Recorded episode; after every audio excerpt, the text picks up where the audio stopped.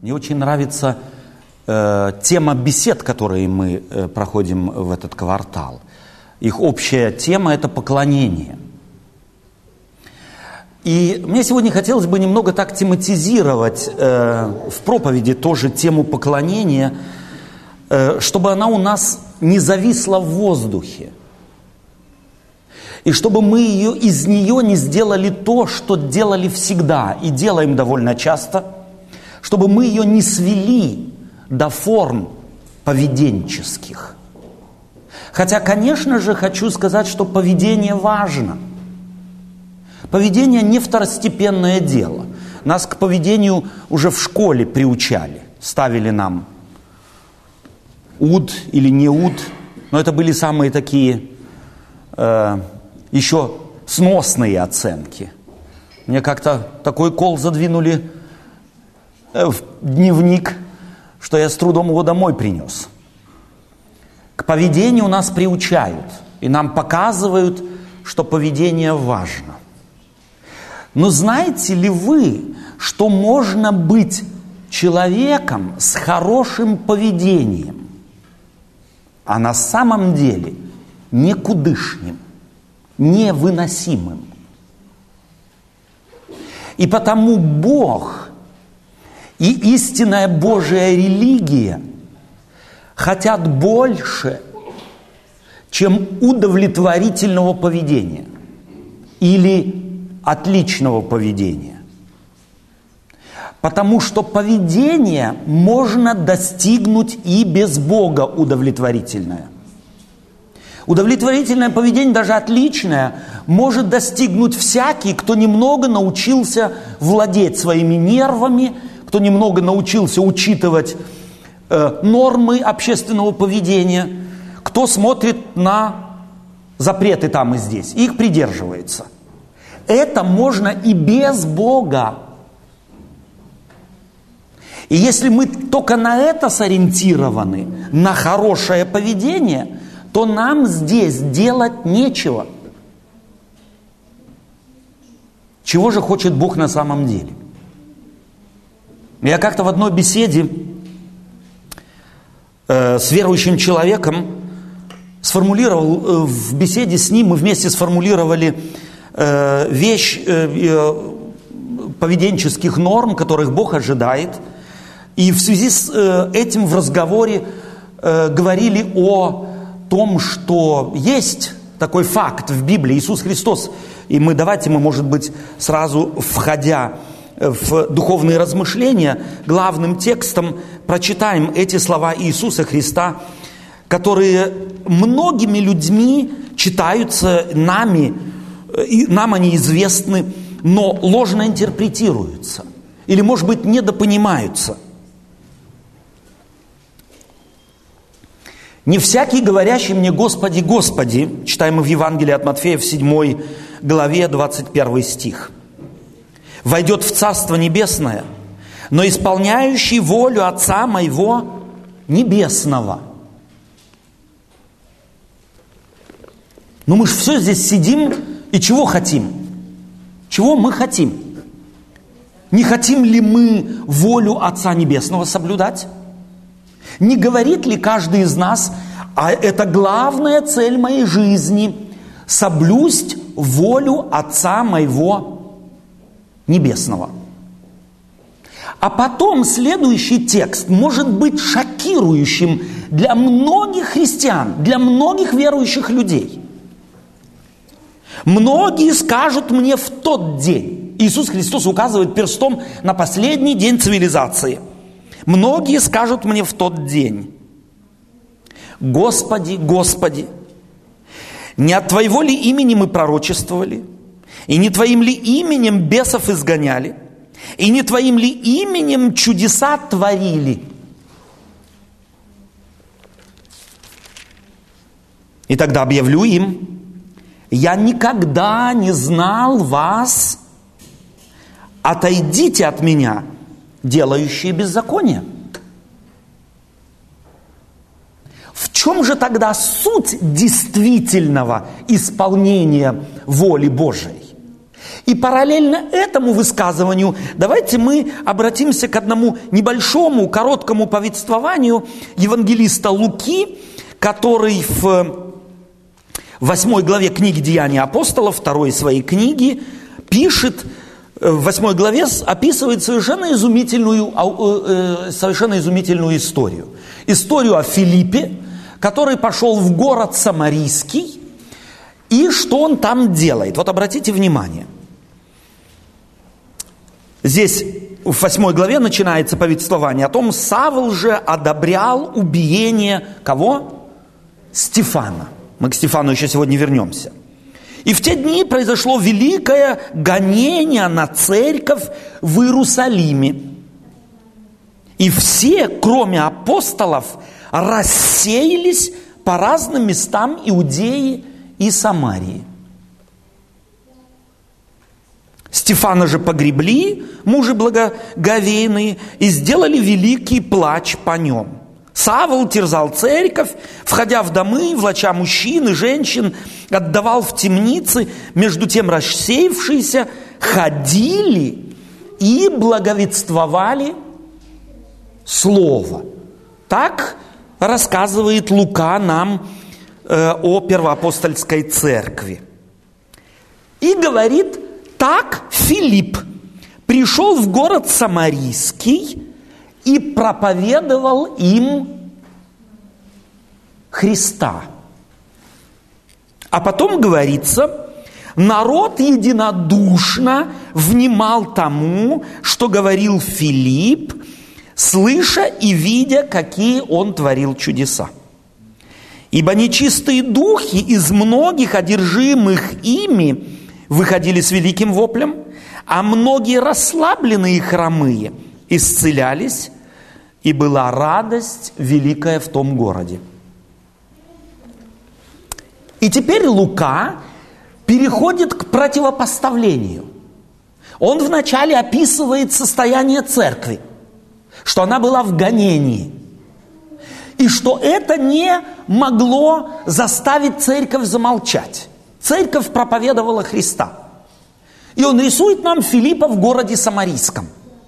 А теперь он, обратите внимание, описывает состояние города, в котором Филипп проповедовал. Находился же в городе некоторый муж именем Симон, который пред тем волхвовал и изумлял народ самарийский и выдавал себя за кого-то великого – но это еще полбеды. Может прийти повернутый мозгами и выдавать себя за кого-то великого. Мы бы сказали, такому нужно в психушку.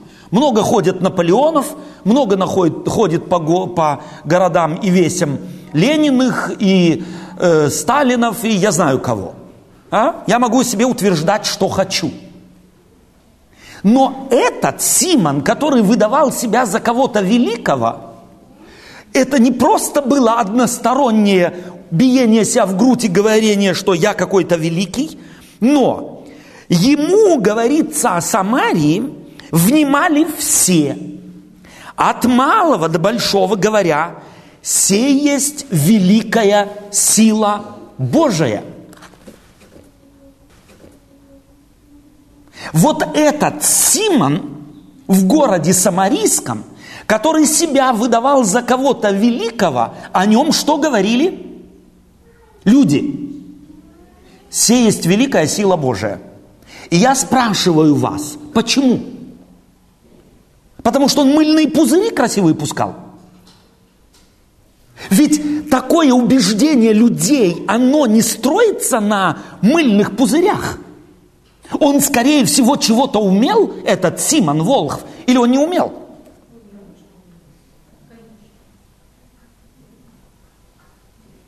Он умел. Вера людей в него не базировалась на мыльных пузырях. И так Лука противопоставляет две личности.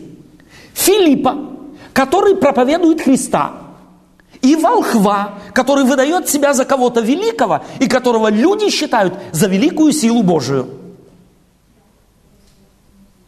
Знаете, мы, знаете вы, что мы сегодня живем точно так же в Самарии. Назвать вам пару великих сил Божиих, за которых в нашей культуре называют «сия есть великая сила Божия». Западная медицина. С Украины и с России все готовы ехать в Германию, чтобы здесь лечиться.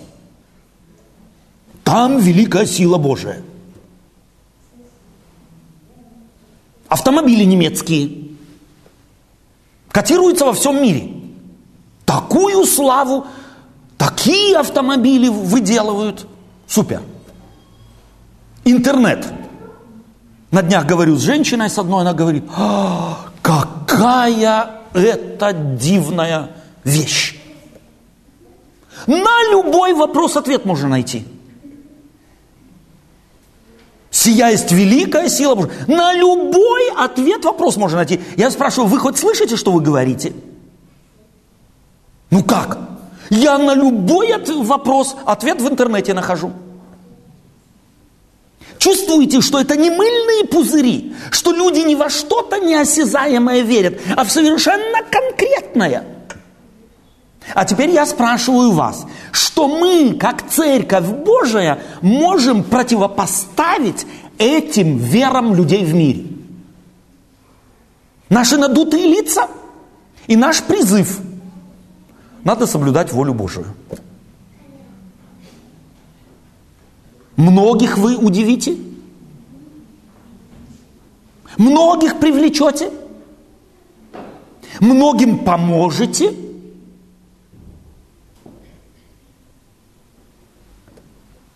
Чем суть истинного поклонения? И вот Филипп является для меня человеком, который воплощал в себе истинное Бога поклонение. Истинное богопоклонение заключается в образе жизни. И чтобы это продемонстрировать, я хочу обратиться сегодня трем примерам, которые мы в субботней школе сегодня имели. Первый пример – это пример Надава и Авиуда.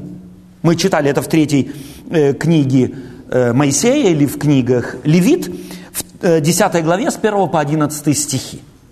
Я спрашиваю, что мы в субботней школе сделали с этим опытом Надава и Авиуда? Потом мы с вами читали с первой книги царств, 15 главу, что Саулу Бог сказал, уничтожь город целый. От человека до скота. И подчеркивает, и детей. А Саул, он сберег животных и царя этого города. Что мы делаем с подобным приказом Божиим? И с поведением Саула. И в этот ряд я хотел бы поставить еще и Ананию Сапфиру. Потому что как раз на примере Анании и Сапфиры или через призму их переживания можно понять и Саула, и нужно понять и Надава, и Авиуда. А на Даве Авиуде сказано очень коротко и лаконично, они принесли чуждый огонь. Этот Волхв в городе Самарийском, он людям приносил чуждый огонь, но люди принимали его за, за истинный. Они принимали его за помощь, они принимали его за то, что надо. И только тогда, когда пришел Филипп, и принес истинный в сравнении, они увидели, и что произошло в городе Самарийском. В 8 главе Деяния апостолов говорится, уверовал и сам Симон. И крестившись, не отходил от Филиппа. Не Филипп за ним бегал, за этой великой силой Божией, а эта великая сила Божия бегала за, за Филиппом. Чувствуете, поменялись местами люди – и если смотреть на то, что произошло в городе Самарийском, то это вообще-то чудо. Потому что Филипп был гостем. А Волхв был местным, жившим там, родившимся, знавших всех по имени, которому толпы людей очередью стояли. Кому было легче обратить внимание людей на себя? У кого было больше авторитета в самарийском городе? У Филиппа или у Волхва? Или Волхва, правильно по-русски. И вы чувствуете, что хочет Лука показать? Он хочет показать, не смотрите на авторитеты мира. Не смотрите на кажущуюся их власть. Не смотрите, что вы без имени и вас никто не знает. Не смотрите на это. Смотрите на того, кто вас в мир послал. А теперь, если я на себя буду в зеркало смотреть, если вы будете на себя в зеркало смотреть, сами сделайте этот эксперимент. Посмотрите в одно прекрасное утро в зеркало, завтра утром, рекомендую вам. Посмотрите на себя в зеркало и себе честно признайтесь, вы представитель того, кто вас послал? Вы сами-то себе верите? Вот посмотрите в зеркало. Владимир, Анатолий, Стефан, Митрофан. Посмотри в зеркало. Татьяна, Маша, Саша. Я представитель Христов. Ты сам в это веришь?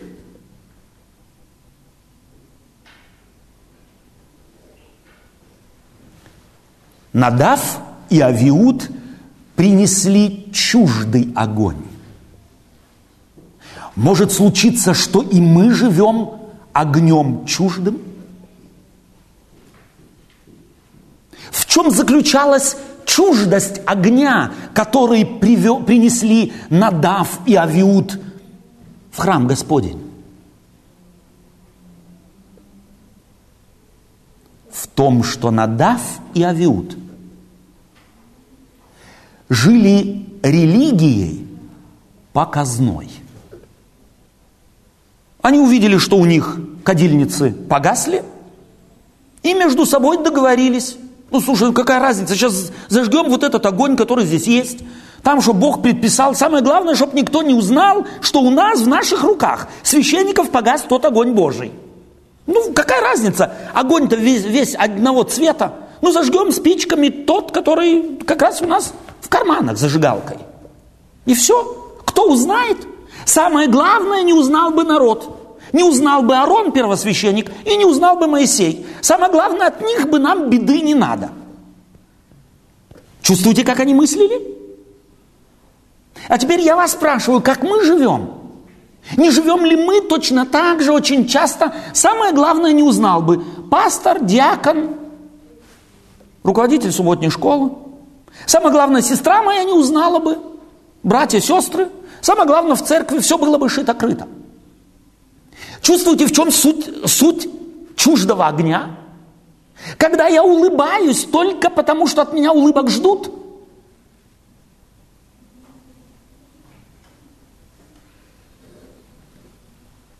Надав и Авиуд. Люди, принесшие чуждый огонь храм Божий. Господь их мгновенно покарал. И я потому спрашиваю, что делаем мы, когда читаем такие истории из Библии? Какую картину мы уносим с собой о Боге? Справедливый, говорим мы. Так им и надо. А теперь я спрашиваю вас. Посмотрите на Надава и Авиуда – на одних из первых священников в храме Божием. И смотри, не рассматривайте их никогда локально, вырывая их из истории всех священников, всех веков, до пришествия Иисуса Христа 2000 лет тому назад. И я спрашиваю вас, были эти два священника, Надав и Авиуд, самые худшие из всех, которые на протяжении всей истории Израиля когда-либо служили в храме? До Вавилона? После Вавилона? И если вы ответ на этот вопрос не знаете, то возьмите, прочитайте Иеремию, Исаию, Иезекииля. Прочитайте Осию, прочитайте кон- в конце концов. Прочитайте Михея, Малахию. Эти пророки обращались как раз к элите общества, обращались как раз к священникам народа Божия. Я вспоминаю сейчас 53 главу Евангелия, прошу прощения, да, это древнее Евангелие, Исаи, книги Исаи. Давайте мы две строчки прочитаем из, этого, из этой главы. Исаия, 53 глава. Нет, прошу прощения, 58 глава. Взывай громко, не удерживайся, возвысь голос твой, подобно трубе, и укажи народу моему на беззаконие его и дому Иаковлеву на грехи его. Я спрашиваю вас, они субботу что, не соблюдали? Соблюдали. Десятую не давали? Давали. В чем были грехи? В том, что они друг друга мучили. В том, что друг другу прохода не давали. В том, что сильные угнетали слабых. В том, что каждый мерил другого своими мерками. И для себя их не принимал. Чуждый огонь – это больше, чем просто что-то подменить. Это больше, чем только история. И потому давайте мы спросим себя, может быть, мы на самом деле где-то что-то подменяем и не замечаем? И частично ответ на то, что произошло с Надавом и Авиудом, не зря составители бесед в этот квартал нам рекомендуют прочитать из 15 главы первой книги царств. Там, правда, они рекомендуют нам прочитать 22 э, э, стих, 21, да, 22 стих и 23, может быть.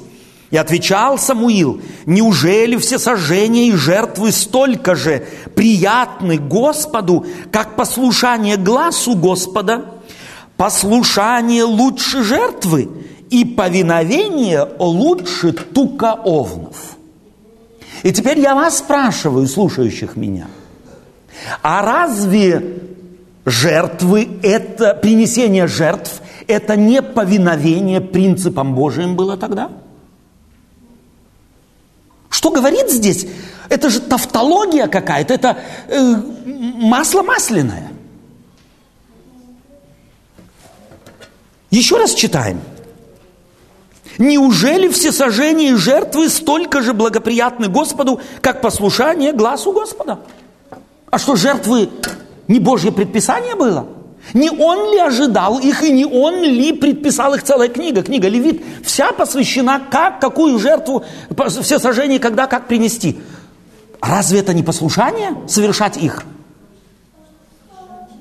Но уже в этой главе, в этом маленьком стихе, есть ответ на тот важный, животрепещущий вопрос, который Господь хотел видеть в своем народе и хочет видеть по сегодняшний день.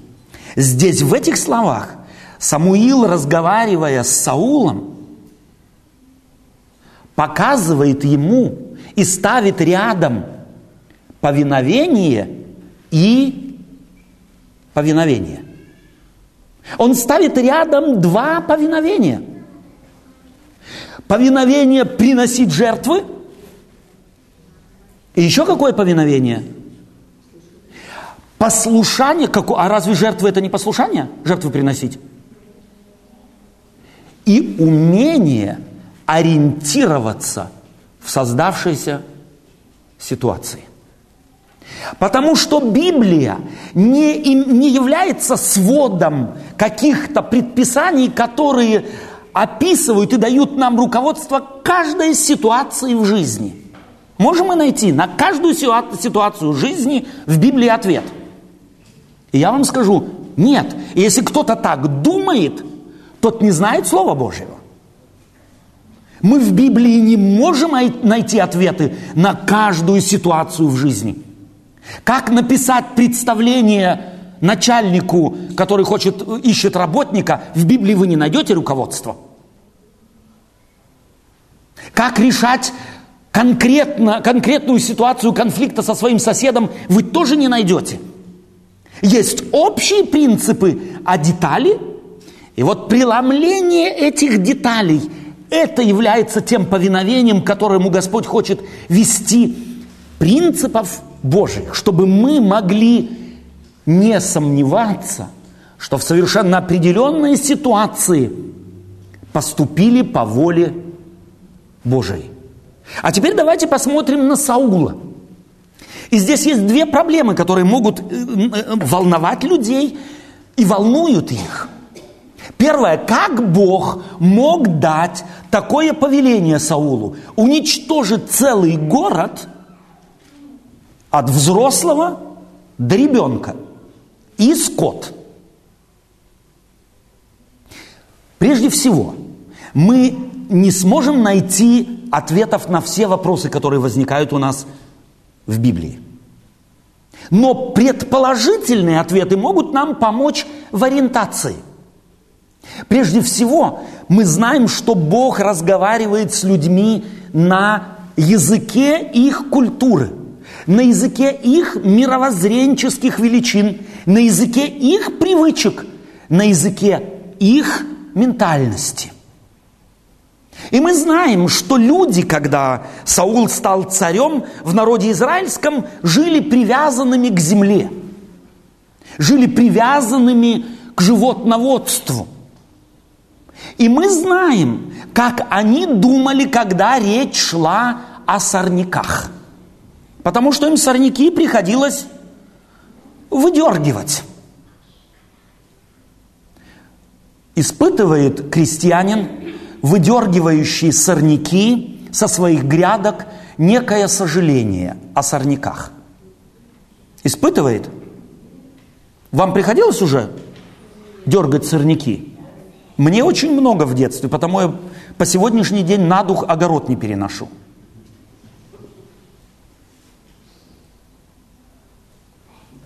Так и Бог. Мы должны обратить внимание, что здесь не Саулу приходит в голову какой-то город уничтожить, а Бог говорит ему. Потому что этот народ был сорняком. Его нужно было вырвать с корнем. Вы когда дергаете на грядках сорняки, вы только макушки отламываете. Вы стараетесь что сделать? Ножичком поглубже и, и с корнем. И так Господь говорит ему, вырви этот сорняк, он созрел. Вырви его, пока он не разросся, вырви его с корнем. Бог, дающий жизнь, имеет право ее и забирать. И давайте обратим внимание, что это Бог инициатор, а не Саул. И никогда Бог не давал инициативу уничтожения какого-либо народа в руки людей. А теперь вопрос у меня к вам.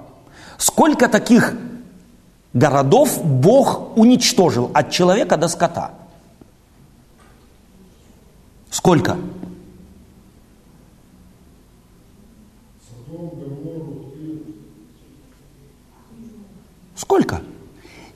По сравнению с теми, которые мы имеем, это еди единица. Сколько священников упало в храме замертво сожженными в ряду всех священников всех столетий? Двое. Сколько городов Бог уничтожил во все столетия? Вот так от человека до скота – в сравнении с теми, которые вообще возникали и уходили, это единицы. Я спрашиваю вас, мы только что ответили на вопрос, Надав и Авиуд были самыми худшими священниками? Нет. Был этот город самый худший из всех? Нет. Но как раз этот сорняк Бог решил убрать. А теперь давайте посмотрим на Саула. Что с ним происходит? Что это плохой мотив? Господи, ну я лучшее из стада в этом городе. Я сохранил для тебя. Мотив плохой? Нет. Но знаете вы, что это только поверхностный мотив? А истинный мотив его открывает Самуил Саулу, когда он говорит, «И сказал Самуил, немалым ли ты был в глазах твоих, когда я сделал, когда сделался главою колен Израилевых, и Господь помазал тебя царем над Израилем. Что напоминает ему Самуил? Он напоминает ему несколько лет назад. Оглянись, каким ты себя считал. Ты себя считал каким?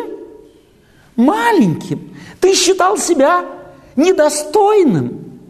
Кто тебя помазал в цари? Господь. Не вследствие твоего достоинства, не вследствие того, что ты был лучший и так далее и тому подобное, ты был малый. И он сам, если вы историю Сау, Саула почитаете, он сам об этом говорит. Кто я?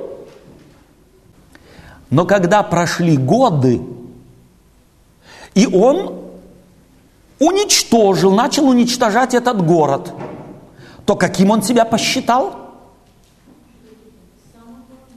Великим.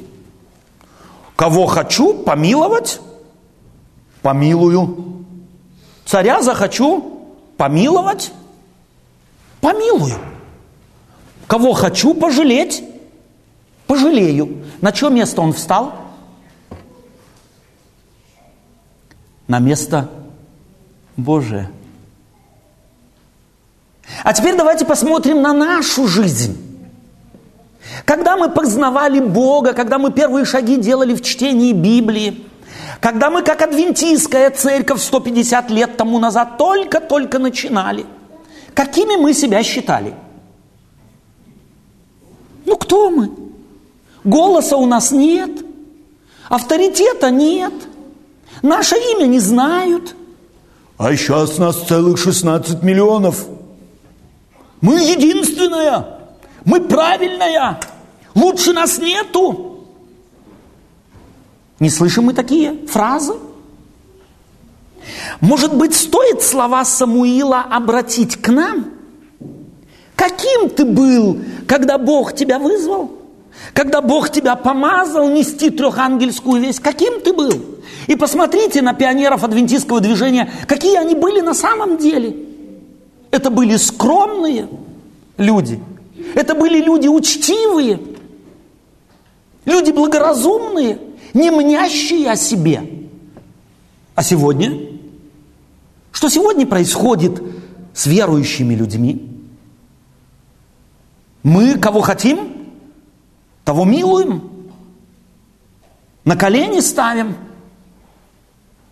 а кого не хотим, у того шансов нет против нас. А в повседневности разве это не проявляется? Обидела меня жена.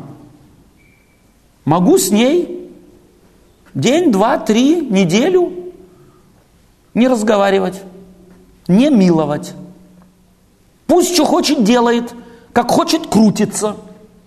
А для меня ее не существует. Принес ребенок плохую оценку. Разбил мой мою дорогую чашку, был непослушным, все, не помилую. Он должен всю тяжесть своего преступления почувствовать. И мой гнев.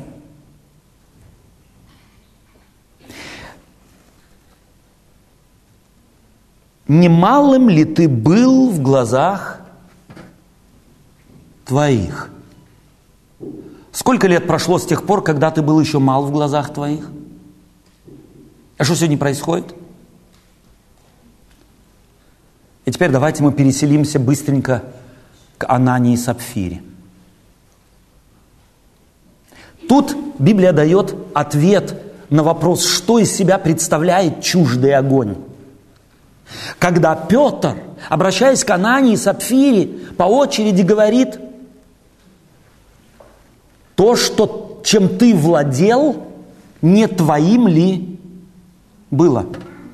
И приобретенное от продажи не в твоих ли руках находилось? Бог дает тебе свободу. Бог тебя делает ответственным за твою жизнь и за то, что Он тебе дает. А ты что делаешь с этим? Как мы с нашей ответственностью в церкви, в семье, в обществе обходимся? Как обходимся? Не похожи ли мы так немного на Иону? Мне нравится этот адвентист седьмого дня, двух с половиной тысячелетней давности. Или, может быть, чуть старше – у которого в его календаре был отпуск. Отпуск. А Бог ему говорит, иди. Вы бы проводили бы отпуск где-нибудь в Афганистане? Поехали бы? Ну или в Пешавар, в Иран, в Ирак. Я рекомендую вам туда в отпуск поехать. Ни у кого из нас не значится у европейца отпуск в Ираке, или в Иране, или в Афганистане, или в Пакистане. Ни у кого. И именно это была та большая проблема Ионы. У него был в календаре его назначен отпуск на малерку. А Бог ему говорит, нет, я посылаю тебя в Афганистан. Что он сделал? Он прикинул, а что я там буду делать? Какие у меня там шансы? Так мог, кстати, и Филипп о самарийском городе сказать. Какие у меня там шансы? Там вон есть Волхв, которому все верят и считают за великую силу Божию. Как мы живем в нашем 21 веке? Кто я? Ничего, с одной стороны. Или с другой стороны, мы просто задыхаемся от гордости своими достижениями, своим послушанием, но своим, не Божиим.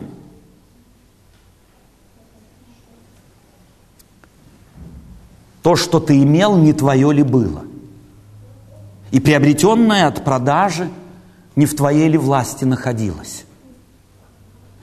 Принципы Божьи, они всегда неизменны. И Надав и Авиуд были не худшими. Анани и Сапфира были не худшими. Саул был не худшим царем. Бог хочет, чтобы мы поняли – что если бы Бог хотел, то Он нашел бы тысячи, миллионы надавов и авиудов в поколении всех священников, которые, кстати, в конце концов распяли Христа. И думали, что поступают правильно. Или они сомневались? И потому я хотел бы, дорогие друзья, чтобы мы постигли истинную, истинный смысл – и истинную глубокую суть богопоклонения. Истинное богопоклонение продемонстрировал нам Христос. И оно обнаруживается в том, что Иисус Христос притягивал к себе людей. Церковь его в то время, народ израильский, он больше не притягивал людей. Люди не интересовались иудаизмом. Люди больше пугались иудаизма, больше страшились его. И пришел в тот народ, родившись Бог. Жил его родственники, близко его знавшие, что сказали? Говорили о нем. О, мы не знаем. Сын Марии. Из Назарета может ли что быть доброе?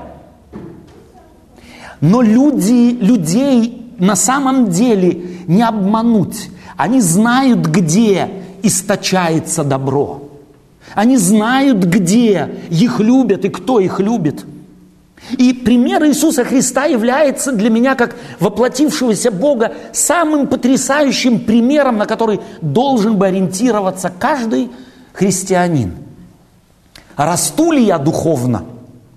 На самом ли деле у меня истинное богопоклонение определяется не внешними формами, определяется не соблюдением параграфов, а определяется тем, тянутся ли ко мне люди. Тянутся ли к нам наши внуки? Или когда мы приходим, наши родители нас, дедушек с бабушками, позвонили нам и говорят, мы хотим прогуляться, посидите с нашими внуками, а наши внуки просят кого угодно, но только не нашу бабушку – Кого угодно, любую тетю, но только не нашего дедушку. Какой я христианин? Тянутся ко мне люди. И посмотрите на Иисуса Христа. Его репутация у власть имевших, у тех, о которых можно было бы описать точно так же, как описан здесь Волхв, сияет великая сила Божия, у этих Иисус Христос не котировался. Репутация его там была нулевая.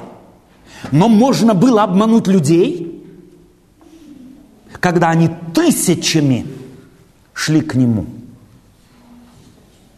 Когда тысячи хотели его видеть царем. Тянутся ли к тебе люди? Не готовы ли твои подросшие дети – быстрее выйти замуж или жениться, лишь бы убежать из дома. У тебя, верующего, христианина. А твои братья и сестры по крови часто тебе звонят. Хотят с тобой встретиться.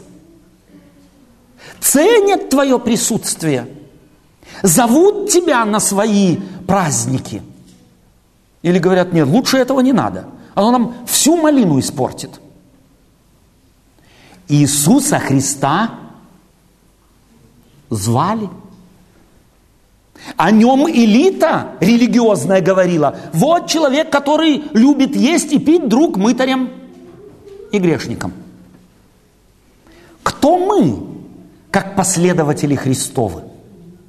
Тянутся к нам мытари, тянутся к нам грешники – это единственный критерий, который показывает мне и вам, действительно ли мы поклонники Всевышнего, или мы следуем только форме. И дай Господь, чтобы мы этот критерий в себе проверяли, чтобы этим критерием руководствовались, чтобы к нам, наконец, Дух Святой на нас сошел и изменил нас так – чтобы к нам люди тянулись и говорили про себя. Не обязательно ваши уши. Как хорошо, что я этого человека встретил. Чтобы ваши дети говорили, какая у меня замечательная мама. Какая у меня замечательная свекровь. Какие у меня замечательные дедушка и бабушка. Какие у меня удивительные вот эти соседи. Странные, правда, постоянно в субботу куда-то ходят. Но лучше этих соседей у меня еще не было в жизни. Я хотел бы, чтобы наше христианство изменилось и ориентировалось бы не на параграфы, а на состояние души. Аминь.